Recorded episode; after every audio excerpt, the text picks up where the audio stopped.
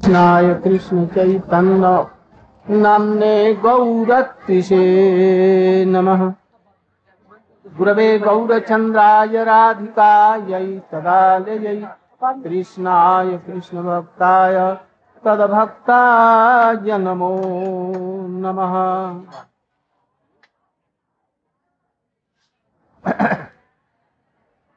यं प्रव्रजन्तमनुपेतमपेतकृत्यं द्वैपायनो विरह कातरया जुहाव।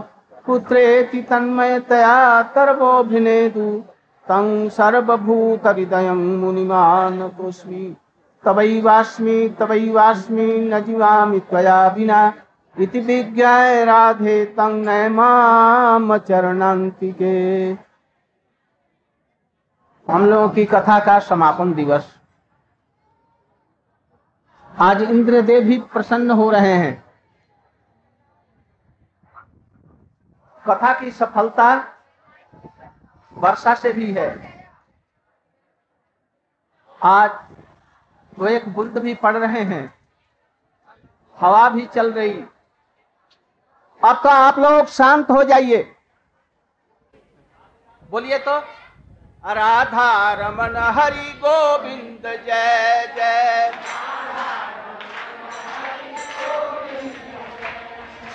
गोविंद जय जय गोपाल, जय जय। राधा रमन हरि गोविंद जय जय। राधे राधे राधे, जय जय जय श्री राधे।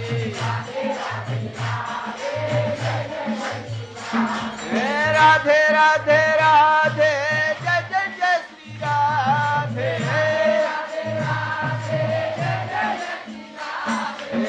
राधे राधे जय जय जय श्री राधे।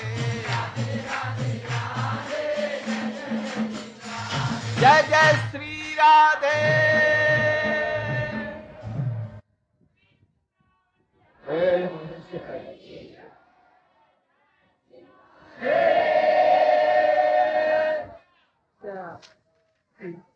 अभी सवेरे हम लोगों की कथा दशम स्कंद संपूर्ण हुआ।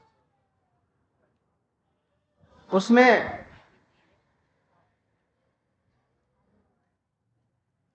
भगवान श्री कृष्ण चंद्र जी वसुदेव जी के द्वारा यज्ञ कराया। साधारण लोगों को,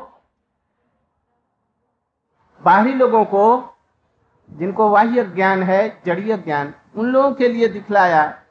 मानो वसुदेव जी को ब्रह्म ज्ञान का उपदेश दे रहे ब्रह्म ज्ञान का उपदेश नहीं ब्रह्म ज्ञान का उपदेश नहीं। जिनको कृष्ण ही पुत्र के, के रूप में मिले हैं उनको वसुदेव जी को ब्रह्म ज्ञान की क्या ज़रूरत है? देवी जी ने उनसे प्रार्थना की ये अपने गुरु पुत्रों को लाया है हमारे भी छह पुत्र कंस के द्वारा मारे गए हैं। आप कृपा करके उनको हमारे पास मिला दी कृष्ण सुतल लोक में गए, बलि महाराज जी के यहाँ बलि महाराज ने उनको पुत्रों को लाया और उन पुत्रों को लेकर के कृष्ण बलदेव जी द्वारका में लौट करके देवकी मैया को दिया। देवकी मैया के स्तन से उस समय उनकी उम्र होगी 125 वर्ष की, या उससे भी अधिक। कृष्ण ही की उम्र इतनी है। और कृष्ण तो उनके आठवें पुत्र हैं। तो इसे समझो, देवकी जी के स्तन तब तक सूख गए हैं और उसमें दूध का पुनः प्रवाह हो गया और दूध चुचवाने लगा। उन्होंने बच्चों को, आठों बच्चों को गोदी में लेकर के स्तन जब ही स्पर्श कराया। दिव्य देवता का रूप धारण कर लिया। कृष्ण ने कहा कि ये पहले मरीचि जी के पुत्र थे। ब्रह्मा जी के चरणों में इन्होंने अपराध किया। उनकी भावभंगी को नहीं समझ सके। उनको समझा कि अपनी पुत्री पर वो कुदृष्टि कर रहे हैं। ब्रह्मा जी ने अभिसंपात दिया। उनके अभिसंपात से ये हिरण्यकशपु के छह पुत्र हुए। इसके बाद में वो लोग देवकी के गर्भ में आए हैं और उनके पिताजी से ही उनकी मृत्यु होगी। काल नमी के पुत्र होकर के आए। और पुनः अब कौन से ही काल नेमी हुआ है? काल नेमी ने उनको मारा। मार करके ये सूतल लोक में निवास कर रहे थे। भगवान वहाँ से ले आए। ये गर्भा हैं। और उनको स्पर्श करते ही। इनका उस कुजोनी से उनका उद्धार हो गया और ब्रह्म साप भी उनका समाप्त हो गया और कृष्ण के दर्शन से और उनका जूठा दूध पीने से उनका कल्याण हो गया। और भी इसमें बहुत सी बातें हैं, समय नहीं। विशेष करके भृगु जी भगवान की परीक्षा करने चले, ब्रह्मा, विष्णु, महेश में, और देवताओं को तो छोड़ दो। वो शंकर जी के पास में गए, उनको प्रणाम नहीं किया, बिगड़ गए। अपने पिताजी ब्रह्मा जी के पास में गए, उनको भी प्रणाम नहीं किया। वो क्रोध में भर करके अभिसंपात देने चले। विष्णु के यहाँ गए, फिर समुद्र में लक्ष्मी जी उनके पैरों को पलोट रही थी और उन्होंने देखा, आओ न ताओ। और विष्णु के बस्तक्षल में उन्होंने पाए लात से एक पैर मारा। प्रभु उठ करके खड़े हो गए।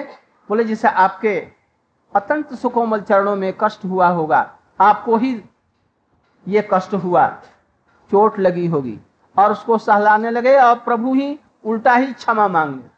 बस उनके चरणों में वो गिर गए भृगु महाराज और बोली, जैसे देवताओं में समस्त ईश्वरों में यही श्रेष्ठ यदि विष्णु ही इन तीनों देवताओं में श्रेष्ठ हैं, इनके जो मूल अंश जो कृष्ण है, उनकी तो बात ठीक इस तरह से उन्होंने सिद्ध किया यदि भगवत उपासना करनी है तो कृष्ण की उपासना से सबकी उपासना हो जाएगी। पृथक रूप में किसी की उपासना करनी ज़रूरत यदि राम के नाम या कृष्ण के नाम लिख करके गणेश जी हम्म, केवल मात्र तीन बार परिक्रमा की और देवता लोग पृथ्वी की परिक्रमा करके उन लोगों को अग्र पूजा नहीं मिली देखो तो उनके नाम की इतनी महिमा तो वो उस भगवान की कृष्ण की महिमा क्या होगी? इसलिए निसंकोच चित्त होकर के भगवान कृष्ण का ही और श्रीमती राधिका का ही उपासना सर्वश्रेष्ठ है। विशेष करके मथुरापुरी में कृष्ण आए हैं, उनकी लीला हुई है।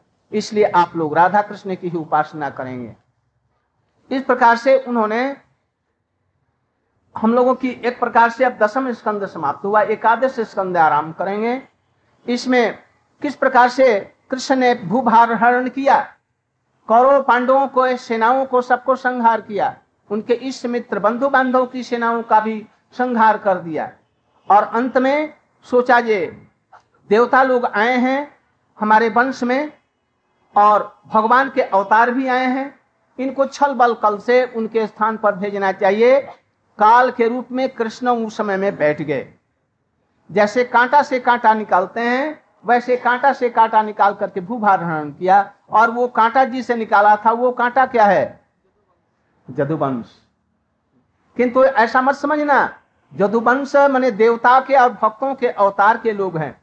उनको इसी ब्रह्म साप के बहाने कैसे उनको स्थान को भेज देंगे और जो बाहरी लोग हैं, जिनको ज्ञान नहीं, वो समझेंगे लड़कट करके मर गए। किंतु नहीं, एक ये भगवान की लीला है। उन्होंने इसी बहाने से उन लोगों को यथा स्थान भेज दिया, लोगों ने समझा इस प्रकार से। इसके बाद में उसके पहले उन्होंने उद्धव जी को ज्ञान इत्यादि दिया था, इसका भी वर्णन किया जाएगा। और उसके पहले ही नारद ऋषि वहाँ आए। वो विश्व में, उस समय में प्रचार करते थे भगवान नाम का। वो एक जगह नहीं खड़े रह सकते थे। बस दोहन काल तक एक जगह रहते थे। क्यों? दक्ष प्रजापति का अभी संपात था। दक्ष प्रजापति के जब पहले लड़के हुए, कितने हज़ारों हुए और वो उनको दक्ष प्रजापति ने नारद जी को दे दिया। आप इनको शिक्षा दें। उचित शिक्षा देंगे, कल्याणकारी शिक्षा देंगे।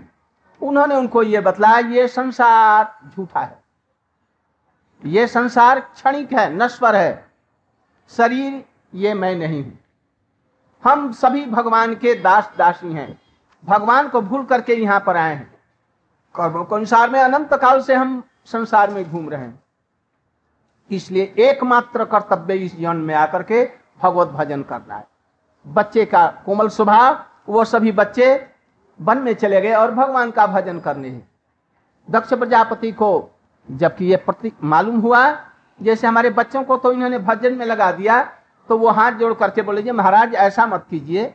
हमने बड़ी आशा से बच्चों को मैंने पैदा किया था। वो लोग माता पिता की सेवा करते और संसार की वृद्धि करते, आपने भजन के लिए भेज दिया। अब से ऐसा नहीं करें। अब फिर उनके बच्चे हुए फिर भेज दिया। फिर बच्चे हुए फिर भेज दिया। और उनको वही एक शिक्षा लेकर के और उन सभी को भगवत भजन में लगा दिया।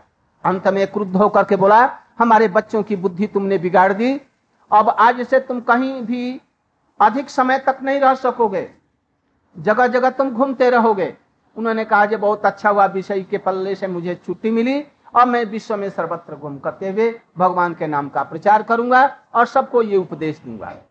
तब उनकी जब जब इच्छा होती थी, भगवत उपासना करने के लिए स्थिर चित्त से वो द्वारका में उपस्थित हो जाते थे। वो क्या गोविंद घोजो गुप्तायांग दारावतंग पुरुद्वह आवर्षित नारोद कृष्ण दर्शन लालसा। कृष्ण की दर्शन की और उपासना की लालसा होती द्वारका में पहुँच जाते, क्योंकि उनकी भुजाओं से वो द्वारका पूरी रक्षित थी। इस तरह से आकर के कौन कौन से उपदेश कैसे दिए, आप शुभानंद ब्रह्मचारी आपको भागवत की कथाएँ, एकादश और द्वादश की आप लोगों को सुना रहे हैं। गौर प्रेमानंदे।